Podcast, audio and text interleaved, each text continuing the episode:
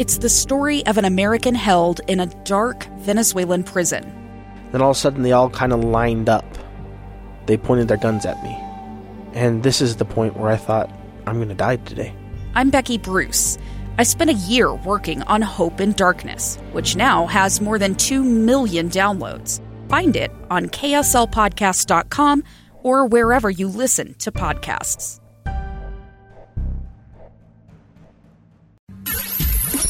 Inside Sources. Inside Sources.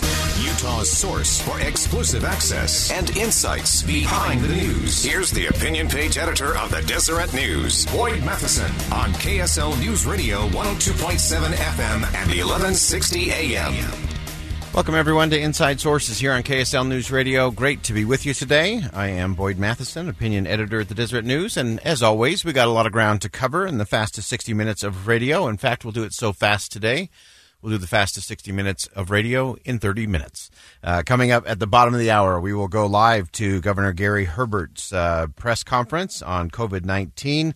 Uh, he will be joined today by uh, Dr. Angela Dunn, state uh, epidemiologist. So that's coming up here at the bottom of the hour. We'll cover that live here on KSL. In the meantime, we're going to attempt to do what we always try to do on this program, and that is to slow things down just a little bit, help you divide the rage from the reason, elevate the conversation, connect the dots, and make the news make sense for you today. And of course, there is a lot of it, and we always want you to participate and help us elevate that conversation. You can do that on the Utah Community Credit Union KSL text line at 57500. So obviously, there's a, a lot that continues to swirl and go on uh, as it relates to national politics. We're still looking at numbers coming in. We still have uh, locally the uh, fourth congressional race uh, that is still razor thin, uh, with Burgess Owens holding on to a little over a 1,700 uh, vote lead over Representative Ben McAdams, and we'll continue to monitor that. We we expect that there will be another tranche of votes that will be tallied later on today, probably about three o'clock hour is when those uh, tallies tend to be uh, loaded in there. And so we'll continue to monitor that today as well. Uh, Joe Biden, uh, currently the projected winner, the president elect, and he is starting to make some moves in terms of his uh, key positions around him. He has named a, a chief of staff, uh, which is a really interesting call because that person really does become the gatekeeper and has tremendous influence, especially in a transition period. And so we'll watch uh, all of that uh, closely as things go along. There's also obviously a host of things that need to be done uh, as it relates to uh, some relief packages, some stimulus packages, as it relates to the pandemic. Uh, nothing really moving. Uh, the Republicans in Washington have put forward a kind of a skinny plan there, which I always think is the best way to do those kinds of things rather than thousands of pages of sweeping generalities. getting very specific, I think, is actually the better way to go. Uh, so it'll be interesting to see what the Democrats do there. Uh, if they want to jump in and try to get something done during the lame duck session, or whether they will punt and uh, hope that things come out the way they hope they will in the state of Georgia. Remember, in the state of Georgia, uh, two Senate races are occurring. And in the state of Georgia, uh, if you do not get to 50%, there is a runoff between the top two contenders. And so both of these races are going to a runoff. Uh, even though they uh, also have announced in Georgia that uh, they will be doing a recount. So it'll be, it will be interesting to see if that alters anything, especially as it relates to the Senator Perdue race. He got 49.7% of the vote, so he was just a little shy of hitting 50 and not having a runoff. So that will be interesting to see. Uh, otherwise, both of those races will go to a January 5th runoff. So we may not know the balance of power in the United States Senate until January the 5th, which also happens to be the day they get sworn in.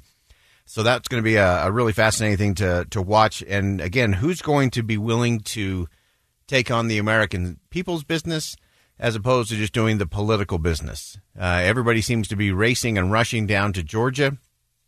There's a boatload of money that's already going in there. Uh, it will be uh, hundreds of millions of dollars in advertisement and uh, campaign issues going on there over the next uh, few weeks as they try to settle that one out and determine the balance of power in the United States Senate, which will have a big impact on uh, Joe Biden and Kamala Harris as they get ready for January 20th. Again, if all of the things play out, if the current legal challenges and uh, vote recounts, if those uh, do not change or alter uh, the outcome, then we'll be looking at January 20th for a new administration there. So those are all things we're going to continue to watch and monitor as we go through the day to day. And it's also interesting. Uh, I'm, I'm, sort of calling this day. We were out in the newsroom uh, chatting about where we go today, and and uh, I've always threatened uh, that I was going to write a book called "Starting with Plan Z," uh, because it always seems that that's where we end up in the end anyway. Sometimes I'm not quite sure why we start with Plan A and then go to Plan B and then Plan C, because inevitably there's a lot of Plan Z living that goes on.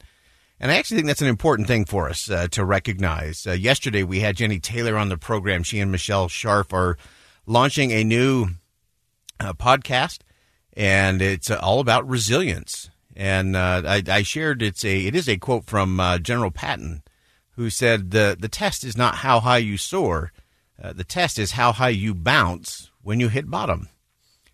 And so, a lot of times in our in our days and in our world, it's a, it's not necessarily about how did you do with Plan A or Plan B in your life? Uh, it's it's Plan Z, and can you react and respond? Uh, obviously, we're in the midst of a pandemic that has caused things to change, and now we've got different mandates uh, from the governor. Uh, if you're just joining us, we'll be covering the governor's uh, press conference live here, coming up at the bottom of the hour, 11:30. Will be Governor Gary Herbert and uh, Dr. Dunn, state epidemiologist, giving us an update on where we are as it relates to new mandates, new cases, and uh, what's the path forward for the state. And so we're going to follow all of that. That's part of our Plan Z today.